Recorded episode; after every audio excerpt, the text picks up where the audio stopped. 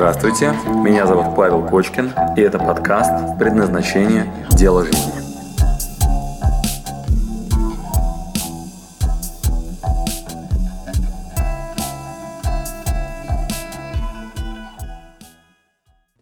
Представьте себе, что вы хотите пива. Значит, Антон, в вашем случае вы хотите за идею, допустим. Да? Допустим, вы себе не врете, вам нравится идея работать за идею, она вас наполняет и так далее. Вот, это у вас в роду прошито, это ваш генетический потенциал, вам нравится работать за идею. Например, я тоже работаю за идею. То есть я добрался-таки наконец-таки до уровня, когда могу себе позволить работать за идею. То есть мне нравится, у меня на доске написано, меня бесят ноющие люди. У меня есть такая идея, что люди вокруг меня перестанут ныть и начнут ответственно относиться к своей жизни, реализовывать свой потенциал под свою ответственность. Вот мне нравится эта идея. Вот она мне нравится гораздо больше, чем сертифицировать компании по ISO 9001, чем домики во Флориде сдавать в аренду, чем очень много других разных проектов, которые приносят гораздо больше денег, гораздо меньше усилий. Моя квалификация с запасом относительно этих проектов. Вот, но я наглая сволочь, я не могу, могу себе позволить заниматься ради идеи, Вот термин «могу себе позволить» в вашем случае, Антон, вы не можете себе пока позволить. Так вот, в чем идея? Представьте, что вы хотите пиво, сидите на диване, но чтобы вам пиво, чтобы у вас пиво появилось, надо жопу с дивана поднять, а вам не хочется, вообще не нравится эта тема. И вы прям сидите, думаете, пивка хочется, вон у меня в холодильнике лежит, а вставать не хочется, что делать? В чем тогда идея? Значит, идея заключается в том, что у вас будет многоходовая комбинация. Привожу пример, Антон. Например, мой друг Павлик Евсеев подвержен жестким атакам с моей стороны по поводу того, а твое ли это дело страхование, с удовольствием занимался страхованием последние 15 лет своей жизни. Причем довольно-таки по-крупному. Представляя компанию AIG, страхую ГУМ и тому подобные крупные предприятия. То есть он прям реально такой большой страховщик.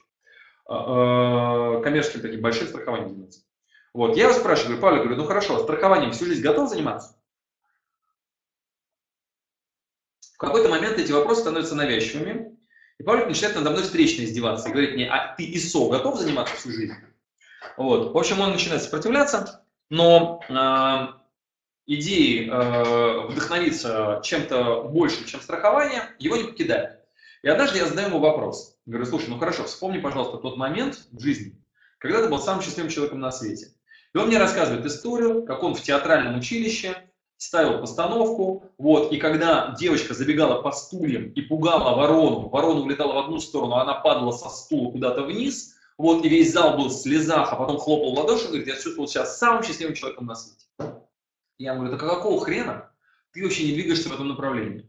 Он говорит, что мне теперь, театральные постановки делать, или что я должен делать?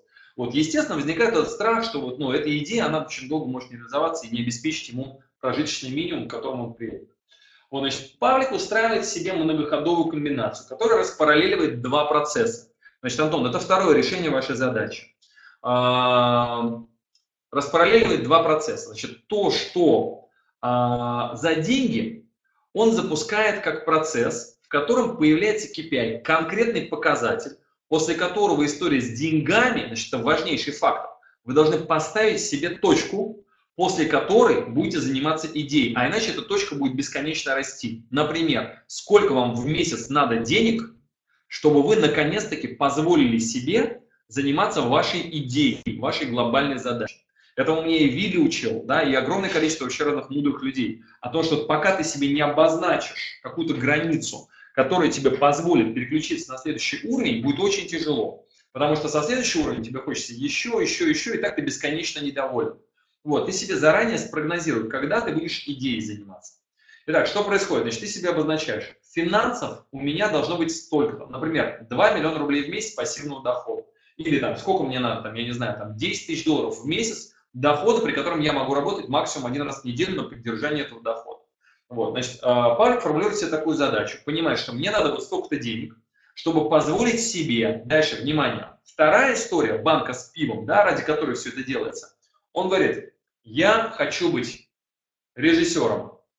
На современном языке выясняется, после того, как он еще пошел поучиться, что не режиссером, а продюсером, потому что режиссер работает по указке продюсера, а это противник, да, и он понимает, что нет, я хочу быть продюсером и сам буду режиссировать свои фильмы. Для этого надо быть коммерчески адекватным в этой сфере, вот, понимать вообще, кто заказывает музыку, и потом еще эту музыку и там своими ресурсами дополнительными исполнять. Появляется двухходовая комбинация. Первое. Параллельно запущен процесс идеологический, и он учится. Он входит в институт, на продюсерский факультет, записался куда-то там, я забыл, то ли Гнесинка, то ли как-то это называется, там, я забыл, где продюсеров и режиссеров готовят. Вот, значит, он параллельно идет туда учиться, где у него там мастер мета, который снимает там какие-то старые фильмы. В общем, короче, он прям учится параллельно. Параллельно в Америку съездил несколько раз, в так называемый Нью-Йорк Филм Академия, да, в Америке, где голливудские фильмы снимают, там поучился. Значит, это параллельный процесс. Итак, возвращаемся к банке с пивом. Итак, допустим, у вас есть конкретная задача, да, банка с пивом или идея, что вы будете снимать кино, допустим. Вот, вы себе эту идею нарисовали, и как следствие у вас появилась промежуточная точка с заданным параметром, закрыв которую вы можете перейти к следующему этапу, к реализации вашей идеи. Значит, что сделал Павлик Евсеев? Он сейчас перестроил страховой бизнес в аренду недвижимости. То есть что он делает? Он сейчас там покупает крупные большие площади, дробит их на маленькие офисы с окном, отдельной дверью и таким длинным узким коридором. Вот, то есть делает такие полноценные, функциональные, очень маленькие офисы метражом там, от 9 до 15 квадратных метров, которые сдает, вот, ну, знаете, как, ну, мелкой розницей, ну, сдает их в аренду.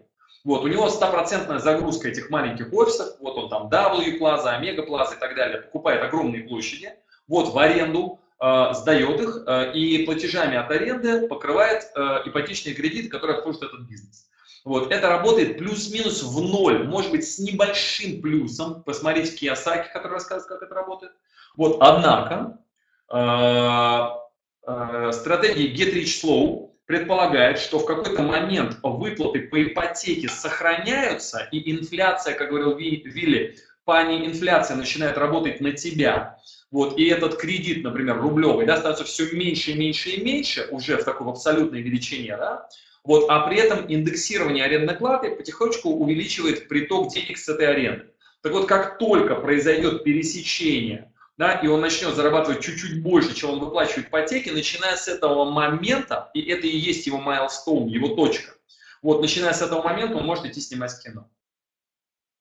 Понятно ли, что значит глобальная задача для идеи, промежуточная точка с конкретным показателем и движение через эту промежуточную точку к конкретной задаче? Смотрите, какая штука. Мы с вами неоднократно проходили это в режиме Critical Factor of Success. Critical Factor of Success, по-моему, вот так. Вот, и после него ключевая компетенция. Key Competence, да? Key Competence, я не знаю, как он, наверное. Вот, вот так как-то, да? То есть смысл в чем? Что вы закрываете промежуточную потребность, ну, например, чтобы... Вот вы рисуете картины. Однажды ко мне, другой пример, значит, однажды ко мне обратился некий художник, который зовут Федор. Вот, точнее, даже не так. Меня попросили с ним встретиться, мои друзья говорят: Паш, помоги, ты, вот, ну, ты умеешь такие вопросы решать. Вот, и я еду в Третьяковскую галерею, там такой дядька Федор. Вот, он, у него там своя картинная галерея. Вот, и он мне говорит: Павел, помогите. Говорит, посмотрите, подводит меня к картине. И говорит, посмотрите, какой штрих, посмотрите, какой мазок, посмотрите, какие тени. Говорит, это шедевр. И показывает мне корягу такую. Серая коряга такая. Вот, я смотрю на него, говорю, типа, ну, окей, простите меня, я просто не настолько профессионал. Вот, ну, наверное, классно, что я же вам верю, что вы там профессиональный художник. Вот, он говорит, видишь, говорит, вот это солнышко. Вот, и у него такая злость на лице появляется. Говорит, и этот портрет. Вот, я говорю, да, вижу. Вот, он говорит, это, говорит, заказы. Вот, говорит, ты, говорит, не представляешь, говорит, вот за это платят деньги, за это пошлячку. Да, говорит, а вот это искусство. Говорит, вот что мне делать с этими клиентами? Как им донести силу и красоту искусства? Они не понимают. Дальше он начал обсирать своих клиентов тем, что им нужно солнышко и портрет, вот, а это попсятина, которая никакого отношения к искусству не имеет. Вот, давайте так, теперь, зная Critical Factor of Success, Key Competence, да, вот эти два термина, который мы с вами неоднократно проходили, и историю с банкой пива и промежуточными действиями, давайте с вами выстроим сбалансированную стратегию для Федора. То есть теперь вы, зная, что я обычно в этот момент рекомендую, что вы порекомендуете Федору. Вот, итак, я каждому сейчас, а нас 13 человек, очень прошу написать вашу рекомендацию художнику Федору, как ему быть в его картинной галерее, вот, и что ему надо делать для того, чтобы он перестал ныть на эту тему, чтобы он перестал жить в режиме, что у него клиенты говнюки. Вот, давайте так, какая инструкция Федору прямая? Каждый пишем в чат, я хочу видеть, что вы понимаете вообще, о чем речь. Итак, пишем, каждый, руки на клавиатуру и прям пишем, что вы понимаете вообще, о чем речь. Дмитрий, взять людей на портреты, вот, а сам искусство, да, хорошо, так, что еще? Полюбить клиентов и себя в первую очередь и поверить в себя, Оксана. Так, хорошо, другая инструкция. Угу. Значит, этот же урок в бизнес-молодости у нас назывался «Проблема Олега», когда я спрашивал, оставляем телефон у себя или отдаем Олегу. Да? Этот же урок называется «Готовность понести риски ради долгосрочности, синица в рукаве, журавль в небе», то есть ваше распределение усилий, то есть сколько вы готовы писать картины на заказ, портреты, вот, ради того, чтобы заниматься искусством, то есть соотношение, да, то есть сколько вам надо. Вот, к сожалению, не задав этот параметр, ну, например, как это может выглядеть? Вы работаете 8 часов, допустим, у вас есть рабочего времени в день. Вот, чем вы будете заниматься? 8 часов работы, например, и 2 часа обучением и апгрейда стоимости себя в эти 8 часов, или, например, что можете сделать? 2 часа работать, вот, а оставшиеся 6 часов заниматься увеличением стоимости этих 2 часов. Так вот, все как бы очень здорово. Хочется сказать, окей, я буду 2 часа работать, а 6 часов апгрейдить свои 2 часа, чтобы я зарабатывал все больше и больше и больше. Да, там 2 часа я продаю на рынок, вот, а вот, ну, там, 6 часов я занимаюсь искусством. Вот, если бы не одно «но». В момент, когда вы принимаете решение, вы вместо 8 рублей за ваши 8 часов работы начинаете зарабатывать 2. Вот, и вот эта потеря, и вот это признание, что я готов жить на этом уровне жизни, это и есть то, что позволит вам заниматься искусством или собственным ростом. Я в детстве принял одно очень страшное решение. Я решил 1 час в день продавать по рынку, а все остальное время заниматься тем, чтобы этот 1 час апгрейдить. Вот, я прям реально поставил перед собой задачу. Я буду заниматься только такими делами, только такие задачи буду перед собой ставить, только такие направления буду выбирать, которые позволят мне 1 час в день работать, вот, а все остальное время заниматься апгрейдом этого 1 часа. И если я буду, там, я не знаю, там, набирать тексты, и это будет приносить мне $100 в день, то я буду 1 час в день заниматься набором текстов, вот, а 6 часов или 7 часов оставшегося рабочего времени буду работать над увеличением скорости печати. Вот. Понятно, что это такое? Вот. И тем самым мы говорим, что я хочу следующий уровень, вот, а минимальный надо зафиксировать и сказать себе, с какой планки я стартую. Вот. И тогда вы соглашаетесь с этими рисками, что мне надо рисовать там столько... Да, рисовать там столько картин, и пусть я буду очень скромно жить, вот, но я оставшееся время, оставшуюся энергию буду тратить на приоритетную на закрытие элементов системы ценностей. На закрытие элементов системы ценностей. Итак, мне кажется, более чем достаточно сейчас для того, чтобы определить, что делать с установками, вот, и откуда берутся эти многоходовые комбинации. Значит, это прям норма. То есть, вообще, честно говоря, по-другому никогда не бывает.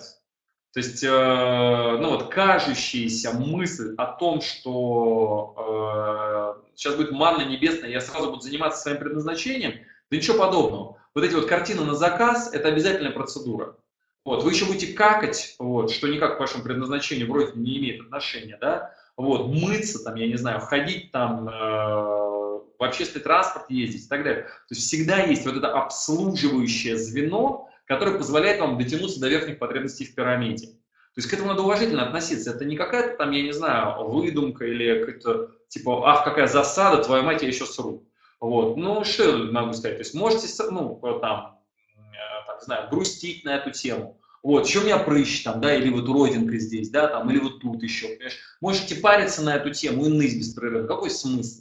Вот, а еще я вот мальчиком родился, мне надо бриться иногда, мне лень, да, я девочка родился, у меня месячные, твою мать, да, вот, можете париться на эту тему, можете там, я не знаю, часть времени думать о том, как вообще неудачно сложились ваши гены, исходные данные, еще что-то. Вот все это, вот эти временные затраты, все бестолковые. Гораздо правильнее обозначить ответственность на вот те обслуживающие задачи, выделить на них правильное время, принять на себя риски этого выбора, вот, качественно их обслуживать и дотягиваться до следующего уровня реализации через хороший фундамент, который вы закрыли с помощью своей дойной коровы и своей рутины, которая конвертирует ваше знание, энергию и силы в закрытие базовых потребностей. Вот и все. И прям не пытайтесь найти какое-то решение, при котором вы будете на 100% через свою кайфушку закрывать базовые потребности. Это далеко не сразу происходит. Вот бесконечный процесс по утончению, уточнению вашей ключевой компетенции относительно того, что вам будет закрывать базовые потребности. Это мечта, это фантастика. Если вы добрались до состояния, когда вы делаете только ваше любимое дело, и это закрывает ваши потребности. Я же вам приводил пример с Тимуром Тожединовым, который я спросил однажды: ну скажите, вот, давай честно, вот ты занимаешься у Дэна Салливана, вот вы выискиваете ваши юникабилити, вот ты стал гораздо лучше себя чувствовать, гораздо более счастливым, денег больше стал зарабатывать. Вот, Тимур мнется в этот момент и говорит: ну, я стал гораздо более счастлив. Да, из чего следует очень простой ответ. Да, денег стало меньше, вот, и, конечно же, отдавая телефон Олегу, вот, я стал меньше зарабатывать. Вот, однако, что я в этот момент приобрел? Я приобрел возможность развития, я приобрел возможность заниматься любимым делом, вот, и да, я стал меньше зарабатывать. И именно этот страх, этот риск останавливает людей от того, чтобы ввязаться в стратегию «белки в колесе». Вот, используйте это, знайте об этом, идите на этот риск, меньше и рискованно зарабатывать, нежели чем продать свои трудочасы под 100% такой пункт обмена валюты, то есть все часы сразу конвертируем в деньги и вообще не развиваемся. Вот, это тоже может быть нормальной стратегией, вот, но она вам гарантирует стабильный заработок и отсутствие роста. Вот, посмотрите свою систему ценностей, насколько вам это приемлемо. Спасибо, что дослушали до конца. С вами был Павел Кочкин. Если вам понравился этот подкаст, пожалуйста, скажите об этом мне. Нажмите лайк. Пусть будет видно и другим, какие подкасты хороши. Услышимся через неделю. Пока.